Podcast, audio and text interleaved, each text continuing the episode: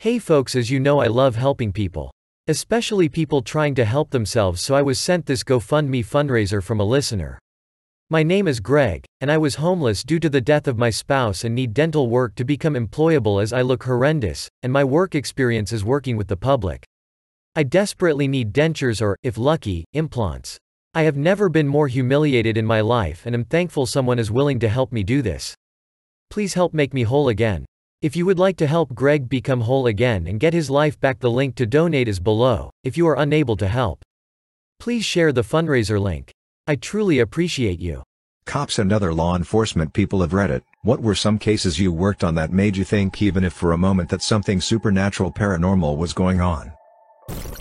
EMS here. When on a difficulty breathing call, we show up and the poor patient had been a cancer patient and she had literally coughed up chunks of her lungs all over the bathroom. She was obviously dead, laying there against her toilet. My partner straightened up all of the sudden and said can you feel that? She's still here. I was like well of course she is, moron. She's right there. And he turns and looks at the door frame and says no, she's not left yet. She's right there watching us. I could feel the hair raise on the back of my neck, but I couldn't see anything. But of course after someone says that it was impossible for me not to dismiss feeling like someone else was watching, bastard doctor made us work her too. Spent the entire time doing CPR and doing what I could while apologizing on the way to the emergency room.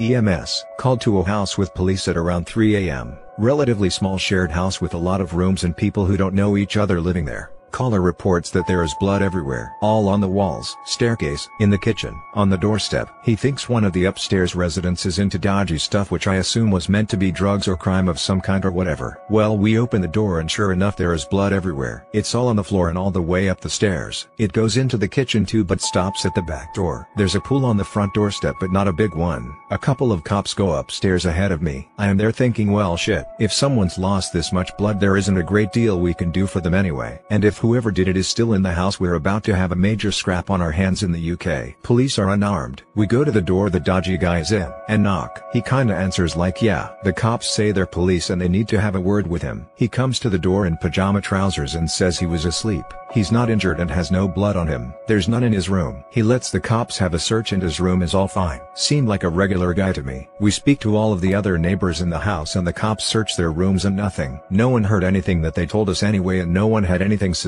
in their room. There was no blood in anyone's bedrooms. It was only on the stairs hallways, kitchen, and front doorstep. The two cops call for a dog unit to attend and search the area. The dog arrives but tracks the blood no further than the front doorstep. Whatever had caused that blood to be there seemed to still be in the house, and we had no idea whose blood it was. Thought it could potentially have been an animal's blood somehow but unless it was a large animal there was way too much for that. And I hope we'd have found a bleeding large animal in our search. I had control pestering me to redeploy to another job so I thanked the cops for helping me clear the house and said I had to go. They said they were gonna go do a wider search and then resume as well as there was nothing they could find. I never heard any more about it. And as far as I know there was no murders or anything like that reported after that incident so it's still an absolute mystery. I am not sure if I'd describe it as paranormal but it was certainly strange and spooky. I didn't feel creeped out at the time, but had I been one of the people living in that house I definitely would have done. Other incidents I've been to that I guess could be paranormal are usually just sad mental health incidents. Occasionally we end up at addresses with very elderly people who see their dead wives in their house and talk to them. I once went to a job where an old guy was there with his son. While I was doing some tests on the old guy he was talking to an empty chair next to him, saying stuff like oh it's okay, he's just checking my blood pressure then they'll be out of here and we can go back to sleep.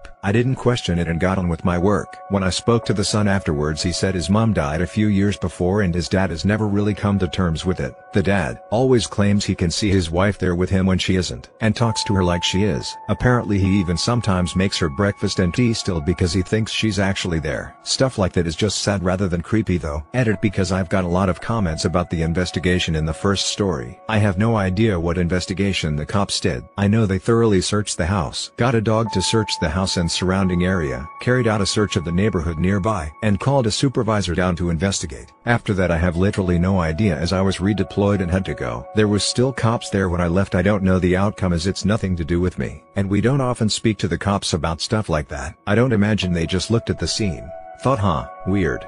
Anyway let's go. I imagine there was some investigation done but I really don't know what.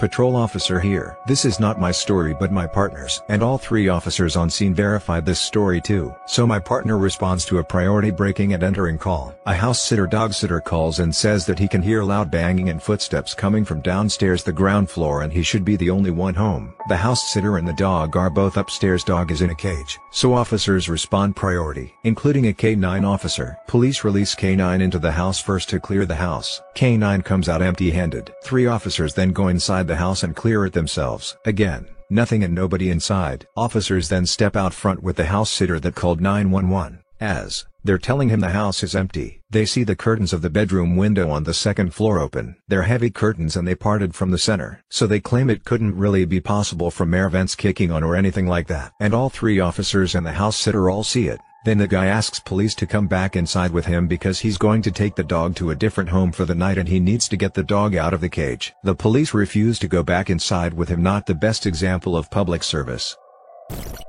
Not a cop but had one tell us a story. When I was in like GR 6 I lived in Pay Prince Edward Island. We had the opportunity to talk to an officer it was supposed to be like a DARE program thing. At the end we got to ask questions. And of course there'd be the typical questions that kids would ask like did you ever shoot anyone? He shot at, but didn't actually shoot anyone. Or so he told us. Then someone asks what's the creepiest thing you've seen? I probably don't remember all the details because it was years ago, but it went kind of like this. There was a small island just off the coast of PEI, and one night people had called the police to report a baby crying from the island. The police show up, and sure enough they hear a baby crying. They make their way over to the cries, but when they get to the island the crying stopped. They searched everywhere and guess what they found? Nothing. No baby or any sign that someone might be there. They started to leave the island, and immediately the baby crying starts up. Of course they go back, and it stops. I can't remember how long they were looking but they haven't found anything, and you could tell it has been bothering him for a long time by the way he talked about it. It always creeped me out and I doubt I'll ever forget about it.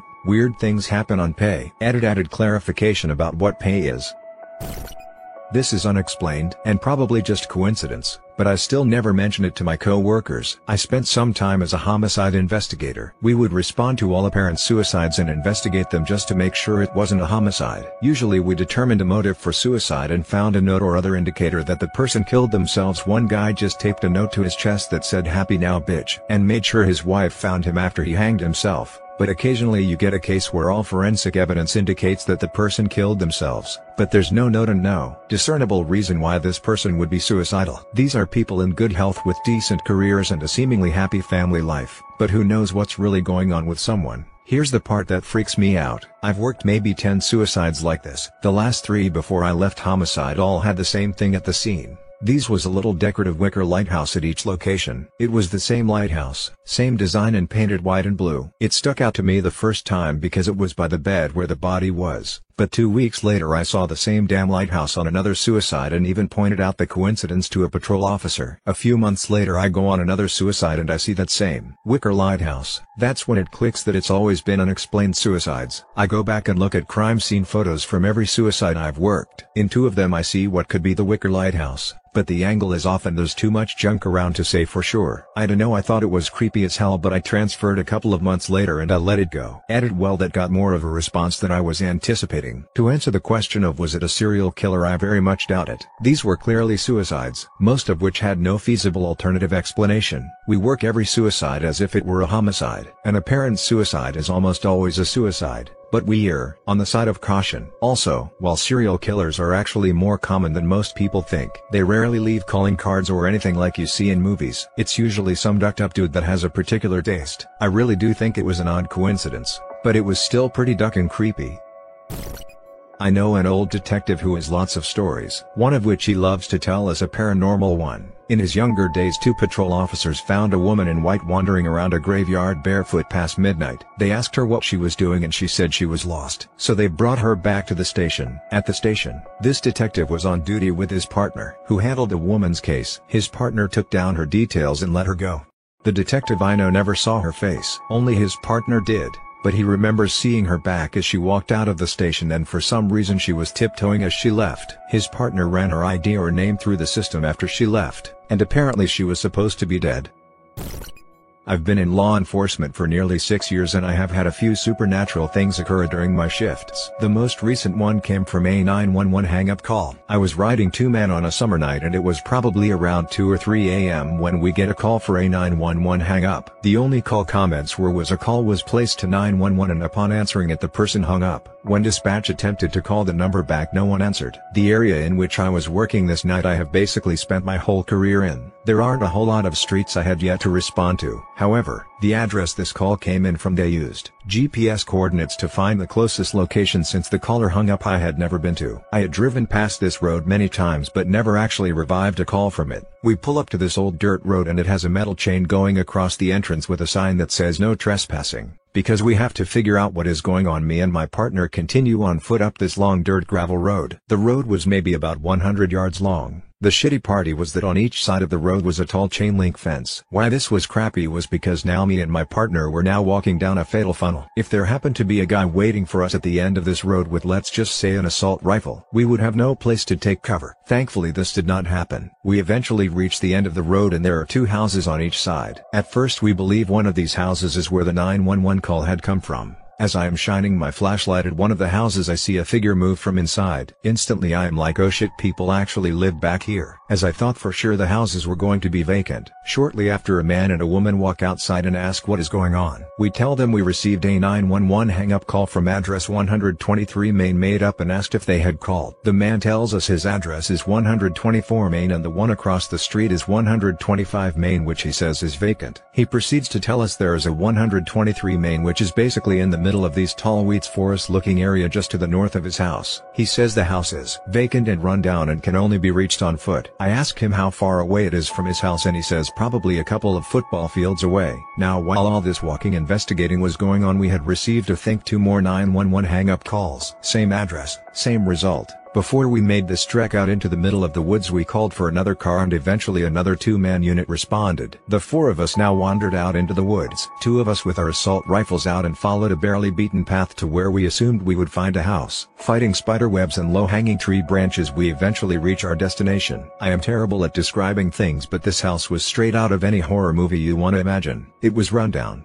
had a tree that had fallen through the middle and had now become incorporated with the house throughout the years. The house was nearly falling apart and was completely overgrown by greenery. Having come this far we decide to continue on, even though we were pretty sure the house would be vacant. After fighting through some thick brush we find our entrance. We each have to climb over some fallen brick walls and other wooden shit before we actually make entry. My biggest fear at this point is this stupid rotten house collapsing on itself and being trapped inside. With no one being able to find us, we search the entire house and like we thought no one inside. And when I say we searched the entire house I mean the entire house. Nothing was left unchecked. Feeling satisfied we all climb our way back out of the bullshittery and start heading back towards where the two original houses were. As we walk back dispatch radios us and tells us they received another 911 hang-up call coming from the same address. This time dispatch tells us they were able to make call back and when the person answered they could hear what sounded like a child playing on the phone. The four of us looked at each other and decided we were done with this call. We had done everything we could up to that point and were not about to get called back into possibly a demon's house because a child was on the phone. We clear the call and don't receive any more 911 hang-up calls for the rest of the night. Fast forward maybe 6 months and it's dead ass cold winter. 911 hang-up from the same address. This time it's me and three guys who weren't there previously. I tell them the story of what happened and all three are super psyched and want to check it out. The four of us walk back out to this house now much easier to get to since the cold had killed off a lot of the greens. The three of them decide to go into the house. I wait outside as I already had my fun. They don't make it too far once they realize this house is about to collapse on itself. We all leave again.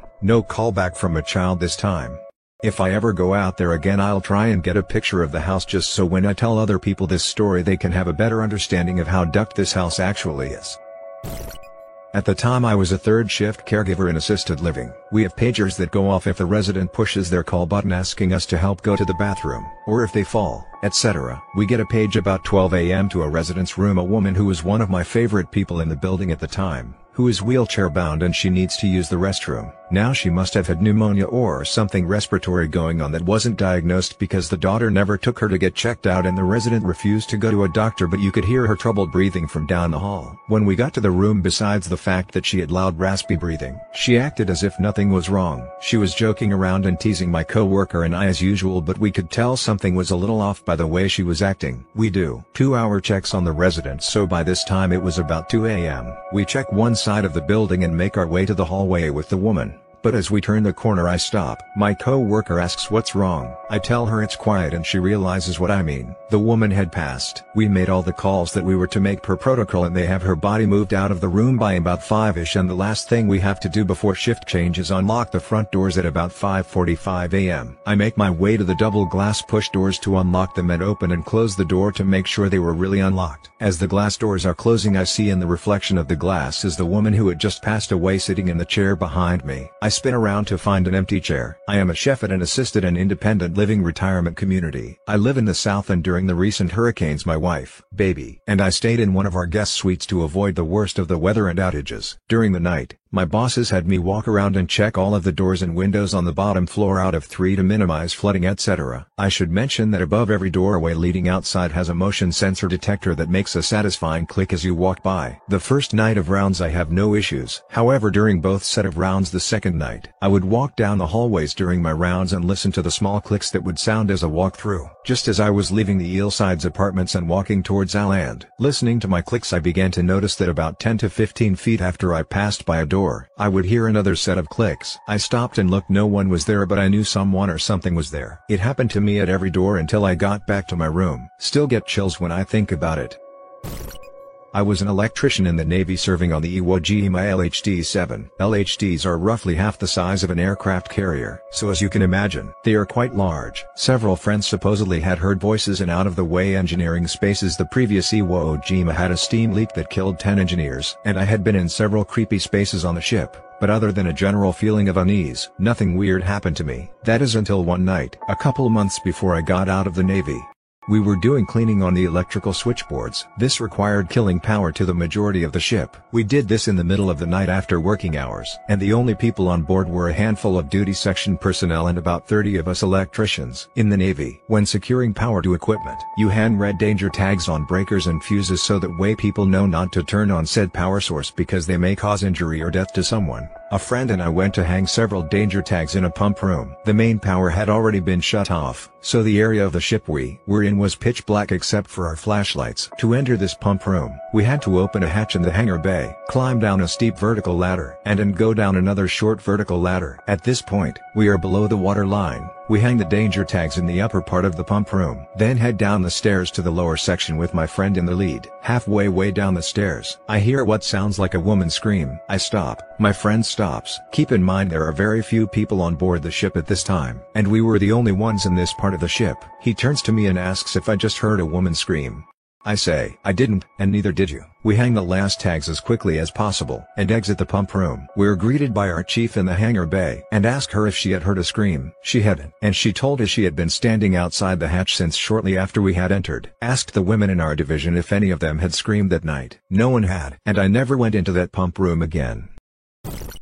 I was working as a paramedic and my station had a mental hospital in our area. They knew they weren't allowed to call us for basic transports that it had to be an emergency. We get a call there one night for a possible stroke on the fourth floor. We knew that the fourth floor is where they kept people who were guilty of murder, rape etc. and that a police officer would be with us. When we get there the nurse has this look on her face that we are really about to walk into something sketchy. She tells us that the lady won't stop looking to the left her excuse for calling us and saying it was a stroke and talking to something. When we walk into the room she's in full conversation with something outside the window. We ask her to talk to us and she got quiet. We load her up and the LEO cuffs her to the gurney. When we get outside she looks back towards the window then quickly shoots her head to the other side and said it's so cool how fast they fly. About 5 minutes from the hospital she asks me if I am worried that the ambulance is about to break down so that her and her flying yellow friends could rape and kill us. I said no and she started this screeching laugh that I'll never forget. The LEO was as white as snow and said nothing to her. We drop her off in the emergency room come back outside and the ambulance had cut off and wouldn't start. I went back inside to ask the LEO if he had turned it off and they said no LEO walked inside with us. We couldn't find him and dispatch sent a bunch of cars to look but he wasn't at the hospital. They found him sitting in his cruiser back at mental hospital and he couldn't remember how he got there. To this day I really think her an officer saw something. Added I was pretty hungover this morning while trying to write this. Quick notes, LEO law enforcement officer. I started writing that instead of cop, sorry, picked a lady up acting crazy, said I would get wrapped and murdered. Crazy witch laugh. Cop LEO that rode with us disappeared, found in his car back at the mental hospital. Scared me a lot lol. Not paranormal really just something I always remember that makes me laugh. Starting out in the fire service, get a alarm drop at an old building late at night that had stories of being haunted. Supposedly was used as a prison during the Civil War. Lots of executions etc. My captain was a middle-aged black guy, funny as hell. We finished searching the first and second floor and captain relays to command nothing found. Command tells us to go to the attic and make sure it is clear there as well. Captain copies the order, then just stands there. I am still new so I don't question it. We stand there for 5 minutes in silence until the captain goes over the radio again and says we checked it. All clear. Captain looks at me and says the duck I am going up there. This ain't the horror movie where the black guy dies today. He did say later when I brought it up that he had been in there before for a alarm drop and two water fountains turned on when he walked past them.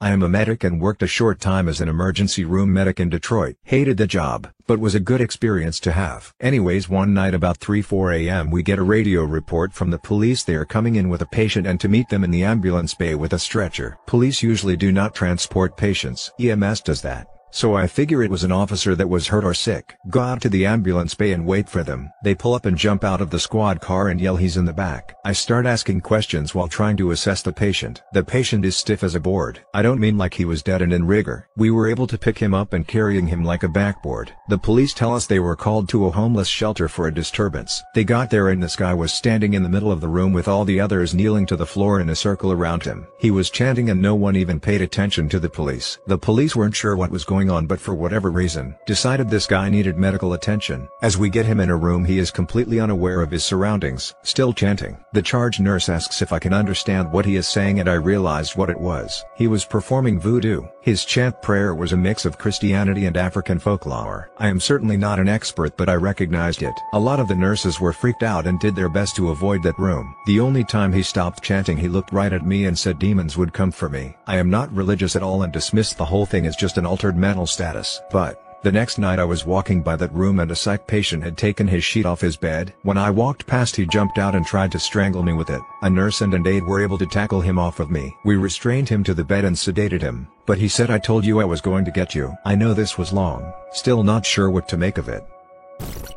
I used to run a shop on a busy retail street where all the shop managers had set up a network of radios to keep track of shoplifters and other security risks. We would all meet up once a year in person to discuss local characters and best practice when it comes to security. And one year it became apparent that we were all being targeted by a homeless guy who was trying to sneak into back office areas just before closing to spend the night. Harsh as it is, we obviously all had to kick him out when we found him but nobody wanted to report him to the police because he was always apologetic and understanding when we had to ask him to leave occasionally he would head straight to another shop to try his luck. So we got into the habit of calling it in over the radio. One night after I'd escorted him out the fire escape I took my time getting back to the radio. And when I did I found that four other shops were discussing the fact that they'd just kicked him out of theirs within five minutes of each other. Which simply wouldn't be possible along a street that long. Nobody ever saw him again and it became a bit of a running joke that he died somewhere and we'd all kicked his ghost out.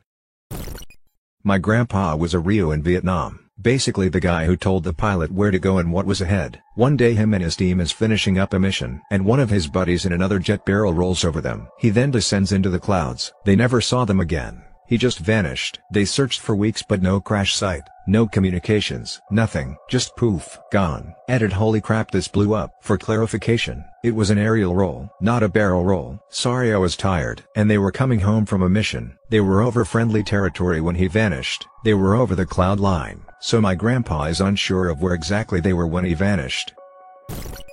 Not necessarily paranormal but still duck with me. During my ed clinical for paramedic school we had a 6 years old come in from a pretty nasty MVC. Don't remember his specific injuries but they were debating flying the kid out to a level 1 trauma center. We end up treating the kind and get him more or less stabilized but we're still fairly concerned about him so the nurse I am shadowing and myself are basically just sitting in the room constantly monitoring the kind until we can send him up to ICU. Seems like he's doing alright. Vitals are stable. He's just laying there getting some rest. Out of nowhere the kid shoots up, looks me dead in the eyes and says I don't want to die. Immediately goes into VFib. We worked him for two hours and never got a pulse back. This kid couldn't have been old enough to even grasp the concepts of life and death. But somehow he knew the exact moment his life was going to end. I've got a pretty thick skin and not many thing I see on the job get to me. but the sound of sheer terror in the kid's voice still gives me chills. When I first joined the police, during our first two days of training school we had a lecture from this old sweat British police slang for an officer who has been in the force for a long time who'd been in the job for about 20 years. He told us of his weirdest experience of policing. He said he'd been out on patrol in a car when they got an abandoned call to a house. He got there and it was a big house sort of isolated and they knocked on the door and no one answered. He went to open the door and it was unlocked and he walked in. The house was empty. No people, no furniture, no possessions, completely vacant. He looked around and found no one there, but then looked upstairs and thought he saw someone move. He went upstairs. It was a really big house with a long hall upstairs. When he got up there he saw someone go into the bedroom right at the end of the hall. He followed the person there, calling out as he went. Again, all the other rooms were completely empty of even furniture. When he got to the room he saw the person go in. He found it completely empty. No one was in it, and nothing was there apart from a big long mirror. He walked into the room and looked into the mirror. He told us he saw something in the mirror that he said has haunted him for the rest of his life. He wouldn't tell us what he saw, and said he'd tell no one ever but that it terrified him. He turned around and left the room to leave as he walked down the hallway he saw that all the rooms were now filled with furniture. No one was there still, but the house no longer looked abandoned. He said he left the house that day never knowing what had happened, or who had called police, but absolutely 100% sure of what he'd seen. He was completely serious and it was obvious that he really believed that was what he'd seen. And it gave me chills down my spine when he was telling us. I've never forgotten it. Sounds like a stitch in time. He slipped into another dimension for a moment. Still damn creepy man. Got a call out to a funeral home for a business alarm and found the front door cracked open. My partner and I went inside, started checking rooms, and eventually made our way to the basement where they do the embalming. I am not one to get rattled and don't believe in ghosts, but my partner and I started catching some really weird vibes as soon as we went down the stairs. After an expedited check downstairs, we went back to the main floor and were wrapping up checking the last few rooms. Suddenly, we both heard two distinct footsteps on the floor of the room above us. Game on, Mr. Burglar, we quietly made our way to the stairs leading to the second floor and started up them when I came across a window. The window looked over the room we had just been in, so the steps actually had to have been on the roof itself. The problem with that was that section of the roof had no other ways of entry or egress other than the window I was looking through and it had been painted shut years prior. The weird vibes ramped up so my partner and I looked at each other, agreed that we had done enough room clearing, and noped right out of the building. My mom worked as a nurse practitioner at Denver County Jail back when I was in middle school. I remember one day where she came home early because she was pretty shaken up. She had gone into work and started her beginning of shift duties, which included looking over the charts of any inmates currently in the ward. She passed one of the suicide watch cells basically a concrete box with a bench and a drain on the floor and noticed that there was a man inside. He was in prison garb but my mom didn't recognize him, so she asked him his name but he didn't respond. There was no chart so she went and asked the officer on duty with her where the guy's chart was. The officer basically thought she was ducking with him because no one had been in that cell for a few days. She went back to the cell with the officer and there was no one there. None of the other staff knew what she was talking about and nothing was on the security footage. My mom is the most secular, scientific person I know and it really freaked her out. She didn't like being alone anywhere in the jail after that. Fellow EMT told me this story two years ago so I might butcher it a bit but I got chills hearing it at the time. He was working the overnight shift in Quincy when dispatch gave him a call to do a well-being check on an address that called through a landline but no one was talking. Naturally they go to the house with police and fire to check on the possible PT. House is completely dark with no electricity even running through it and it's abandoned. They check the surrounding houses making sure people are okay and then leave after figuring that nothing was wrong. A couple hours later same call, same situation. So this time they go to explore the inside of the house more. Fire and police are in the first and second floor while my friend and his partner go to the basement. When they get down there and are searching around with flashlights, they get a chill and then my friend's partner screams and says something grabbed him nothing's there. They duck and dip upstairs and into front yard. Everyone is out there in a few and it's silent. Fire chief then asks if anyone else got a weird chill in there which they all agreed. Calls over. Few more hours they get another call to the same house, but no one goes in this time. Edit holy shit woke up and this blew up. I just want to add that. Other overnight EMTs working with my friend said that address apparently does it very frequently too. Edit 2 A lot of people seem kinda confused about the details of the story. Again I am not the person in the story, just retelling it. My friend, the EMT, went to the call the third and times after, But when police already cleared a house you don't need to just re-enter it every time. They continued searching the area and nothing came up. Also not an EMT's job to search abandoned houses without police. Scene safety. Sorry I don't have more details either. Would love to be able to accurately answer all questions, but the only one I can def answer is, this is Quincy, M.A. Obligatory not me, but a friend. Well, not really, since I was there as well, but I wasn't the traffic cop. I'm from a fairly small town in southern Europe, Pop. 6000 I rarely visit it, and even more rarely go out. But when I do, it is usually with one of my childhood friends whose father is a police officer in the local department. One night we are driving through town keep in mind this is a fairly small, isolated town in geography's asshole as we say here when my friend gets pulled over for driving 15 kmph above the 50 kmph city limit. As the officers are joking with him they knew him through his father. A car that must have been going at least 90 kmph darts by us, takes a left turn and disappears behind the corner 30 meters away. We immediately hear this horrendous cacophony of crashing sounds, tires screeching, breaking glass and explosion, and rushed to the scene, expecting to see devastation and fire. There was nothing, no car, no tire marks, no broken glass, not the slightest sign of a crash, no sign of the car either. Although the street wasn't short enough for it to disappear and one of the cops immediately jumped in their car and tried to track the vehicle. It just vanished after waking the residents that lived on the street. And before we even got the chance to identify it further than it being a dark-colored Volkswagen Golf. Added mystery over. Guys, I haven't talked about this accident with my friend since it occurred, so I asked him if he remembered it. Turns out he did, and he also knew the follow-up they found the driver a week later thanks to some security camera footage and another reckless driving incident after making that sharp left turn he slammed into a horizontal pole on a sidewalk scaffolding facade renovation, which broke his front right seat window inwards that's why there was no glass. The explosion sound must have been the scaffolding making noise. However, I still cannot imagine how he managed to get away so quickly. He was also very lucky that the pole didn't kill or injure him. I used to work overnight in a hospital and creepy things happened all time. Call lights going off in unoccupied rooms, footsteps behind me in long dark halls, the smell of weird perfumes when no one is around. And those are just the little things. One night I heard my co-worker call for me. I came around the corner to the nurse's station and she's MIA. I assume she had to run something to a room. I go about my rounds, and when I finally run into her, ask her what she needed. She said she didn't need anything, that she'd been on break and never said my name or called out to me. I argued for a few minutes until I realized she had no reason to lie but I heard it plain as day. Still creeps me out when I think about it. Another place you want to avoid at night is the morgue.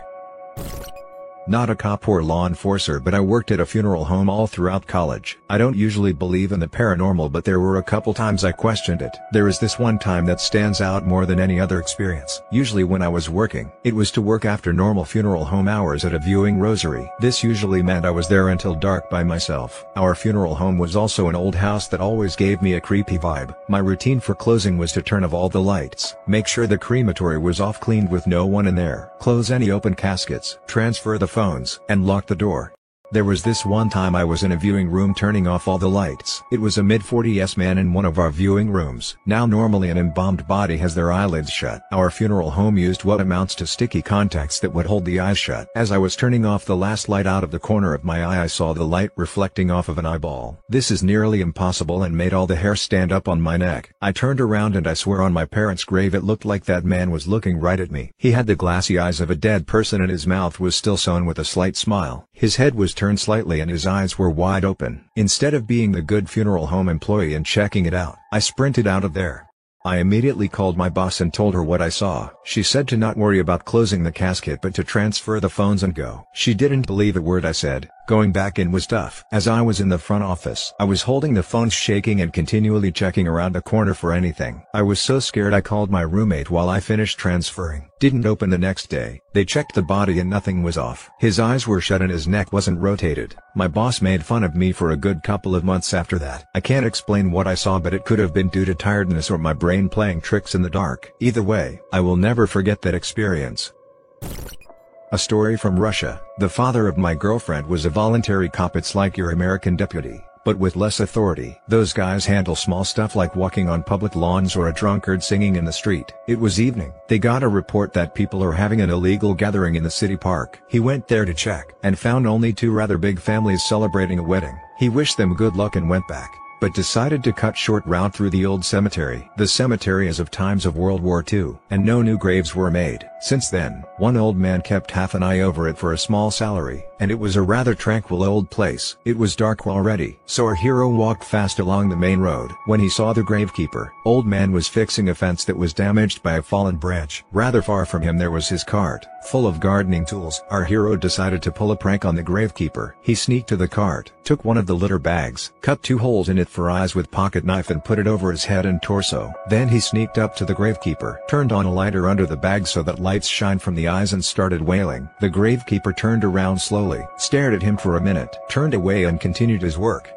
Our hero was so confused by the lack of effect, he started to feel bad for his childish behavior. He pulled off the bag, mumbled sorry man and walked fast towards the exit. At the very gates of cemetery, he heard running footsteps behind him. It was the gravekeeper, who ran up to him, poked him painfully with a spade and shouted how many times do I tell you, people wander around if you need, but don't leave the territory.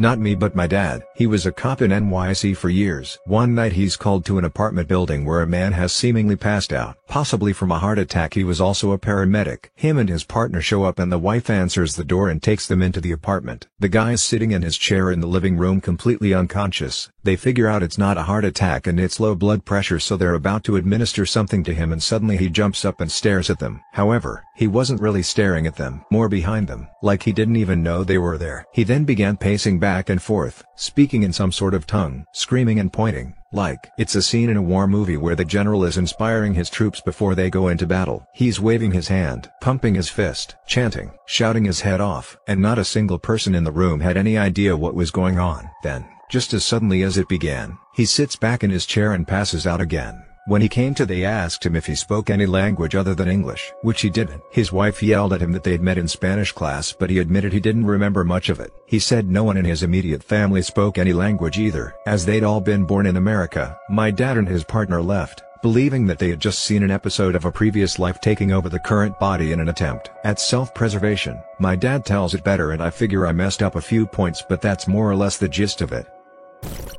I was an intern for my city's SVU unit. Because I didn't have my own car my dad would drop me off on his way to work and so I was normally in the building before the detectives arrived. One morning I wasn't the first one there. The detective that had been assigned first call was there. So I was starting up the coffee when I heard screaming and banging from the interview room. I peeked through the one-way window and I saw a middle-aged guy smashing the chair against the wall while screaming. I went and told the detective what the guy was doing and he told me the guy had been doing that on and off since he had been brought in. The detective told me the guy had no criminal record and no history of mental health problems but early that morning the guy had broken into his sister's home, stabbed her, choked her, raped her, tied a rope around her neck and then threw her out a window. The guy wouldn't talk he just kept screaming and breaking things. He wasn't even a suspect until his sister regained consciousness and identified him. Last I heard she was alive but is paralyzed from the neck down. He committed suicide in jail. No one knew why he did it.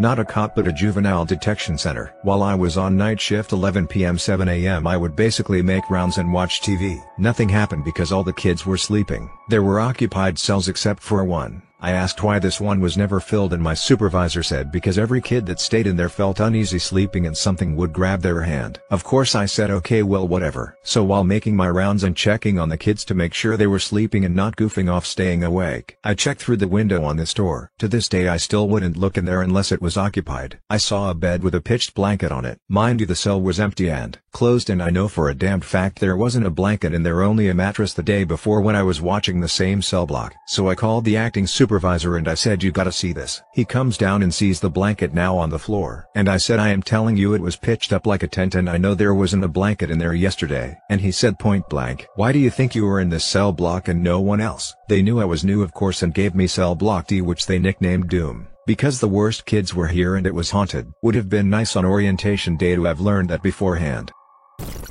I was a few months off of field training when I received a call for a suspicious incident in southwest zone of our jurisdiction. Dispatch advised the caller saw a single light in the sky. I was a few blocks north of the location of the call when it came out, and heard what sounded like an electrical transformer blow just a few minutes before the call came out. I just assumed the caller had seen the flash that typically accompanies these little explosions. While I was en route, dispatch further advised that the subject had made statements indicating the light was, what dispatch referred to as, of the biblical variety as it had made him feel warm. Great. For those that are not familiar, there is a very involved relationship between mentally ill and law enforcement. It seems that the number of mentally ill interactions for law enforcement has drastically increased and doesn't seem to be going anywhere. Anytime soon I am looking at you crisis intervention training. I request any prior interactions we have with the subject, and dispatch relates what you'd imagine. Numerous calls for people in his house when no indication of such was located. Angels in his bedroom. Civil disturbances for talking to himself on the train platform pretty much the standard offering of someone suffering from a mental illness. Also an officer safety alert. Terrific. Stupid transformer. I arrive on scene and find a man standing in the snow on the sidewalk with a good brown winter jacket, soiled blue jeans and a pair of white New Balance shoes. I remember the shoes were just immaculately white, with heavy wear on the outside edges. The subject, we'll call him Tim has the most peaceful expression on his face with his hands clasped in front of him in what I'd call the communion hold. If you've ever received communion and cup your hands to receive your Jesus wafer, it was like that. Tim waves to me as I park. I walk up and introduce myself. Hey sir, I am Officer Poetic Triggerpool. How you feeling today? Tim cuts in with an impossibly long run-on sentence, the gist of which was him asking if I had seen the light and accepted God's angel into my life. Sorry Tim, must have missed that one. I already know what happened and I don't want to spend any longer than I have to because psych committal paperwork sucks. So I launch into a perfectly reasonable explanation of how a transformer blew in the area and the light he saw was the explosion. Blah blah blah. The whole time I am talking, Tim is smiling and shaking his head at me. That's when he tells me, it was not a flash of light, but a large circle of light that made no noise. It floated above him rather angelically for what Tim perceived was hours and cast a light on him that warmed his skin, aka God's touch that expelled his demons. As the large circle of light moved away, Tim told me that the electrical box exploded as the light passed over it. This is where I tell you, I have a morbid fear of UFOs. Legit. I hate even talking about them. At this point, I am quick to disprove Tim, as I don't want to even entertain the notion. I cut Tim off and ask for his ID. He hands it over and I find out he lives just a couple houses down. I am quick to try and convince Tim to return home as I am sure it was nothing. I begin inquiring about his meds, illicit drug use, alcohol, the works. It all checks out. Tim is kind of just a standard crazy dude. Cool. Time to go. Tim shows me his watch. It's a Casio with a velcro band and the face of which is on Tim's inner wrist. Where the numbers would normally be there are these little zero S. They are the little weird digital zeros that you get on a calculator, where they narrow at the ends and have little spaces between them. If you've ever spelled 80,085 with a calculator you'll know what I mean. There are some other dashes on the screen. No biggie. Tim has probably been wearing that watch for 30 years and it's been broken for 29 of them. I start to ask Tim if I can accompany him back to his home when I notice something that still gives me goosebumps even now as I type this. Tim and I are standing in a large circle of slightly melted snow. I have a pain catch in my chest and what could possibly be my first ever panic attack. Internally of course, no one likes to see a cop hyperventilate and shit himself. I look closely at the circle and seen a razor fine edge. The interior of the circle looks like melted snow and is kind of subset below the outer edge. It looks like someone turned a burner on underneath the snow and it was melting from the bottom down. Additionally, I see Tim's footprints walking into the circle from down the sidewalk in the direction of his house. The footprints outside of the circle are fresh and have these nice sharp edges. The ones inside are rounded and look like they have spent a day or two in the Sunday my prints inside the circle are fresh as well. At this point in time, my cover officer arrives. One is usually dispatched whenever we have officer safety alerts on a subject. It's my former FTO. Good. Me and him are close and I can panic a little in front of him. I pull him by my car and explain everything. He tells me he heard the transformer pop and believes the circle is due to gas, or a sewer, essentially something terrestrial. He's calm about it and I want to believe him. He takes over and walks Tim back to his house after he makes sure no medical treatment is needed. We're done here. I get back in my car and try to clear myself from the call on my laptop. But the MDT is completely frozen. Not unusual, just annoying. I mic up and tell dispatch I am 10-8. I am asked to repeat as I am all static. I drive down the road a bit and it goes through. Not unusual. Our radios suck. I take my phone out to call my former FTO and tell him just how far down the rabbit hole I went with that before he got there. My phone is locked up on the keypad screen. I have to pull the battery to reset it. This is a little unusual. That's never happened before. After a reset, I call my FTO and he essentially tells me to think horses when I hear hoof beats, not zebras. I feel like an idiot and don't tell anyone because as a probationary officer, I can be let go rather easily. And UFOs aren't covered in department policy. I don't drive down that street for a couple months and really really try to forget it. I get a call for a burglar alarm at a house at the cul-de-sac at the end of that same street. The homeowner tells me he only had the alarm trigger once before. I ask when and he tells me when he saw a large light glide over his house a few months back. Duck me. I don't go down that street alone on midnights, ever. This was just one of three incidents I've had at work. The other two were lights over Lake Michigan's shoreline. Added I suck at spelling, and writing in general. Context My wife's grandmother died a few months after our first daughter was born. She had polio as a child and was in a wheelchair the majority of my wife's life. Three years ago we had twins and one of them was stillborn at 31 weeks. The other one survived. A couple of weeks ago my sister-in-law was at work at a restaurant. A kind of disheveled old man stopped her as she was walking and told her that there was a blonde-haired little boy following H her around. He then asked if anybody in her family had lost a baby. He said that he just wanted to let us know he was fine. And not to worry, there was a lady in a wheelchair watching after him. I never believed in spirits until a couple weeks ago, and now I'm a complete believer. Obligatory not my story, but when I read this I thought it was pretty ducked. An elderly lady phoned 911 and requested that they send some policemen down to her house because she saw a shadowy figure lurking in her backyard. She was living by herself at night and didn't feel safe watching someone through her window. When the policemen arrived, the door was unlocked. They walked in and found the lady seated facing the window and they went to go check the backyard. There were no signs of anyone attempting to break and enter and nothing was missing. She had very tall fences surrounding her property making it nearly impossibly for anyone to get into it. They did however find footprints on the inside of her home. It was quite possible that she had left the door unlocked and wasn't looking outside, but rather at a reflection of someone inside of her home, behind her. I'm not a cop, but I did ask a cop about the scariest thing he ever witnessed. This guy had been around for years and a Vietnam vet. He was working homicide and got a call that there was a apparent suicide but since it was done with a shotgun they needed to be sure he really shot himself. When he arrived some other officers had been there a while and it was a bloody mess. The guy put the barrel in his mouth and sprayed the ceiling with his skull. He walked over to the body and looked into the gaping hole in the man's skull. Just then the man grabbed him and jumped up and screamed in his face. The slug the guy used managed to go between both lobes of his brain and not kill him. No one checked if he was alive because he looked very dead. He actually was rushed to the hospital and made it. Cop told me that was the only time in his adult life he shit himself. Thought he came back from the dead for a moment.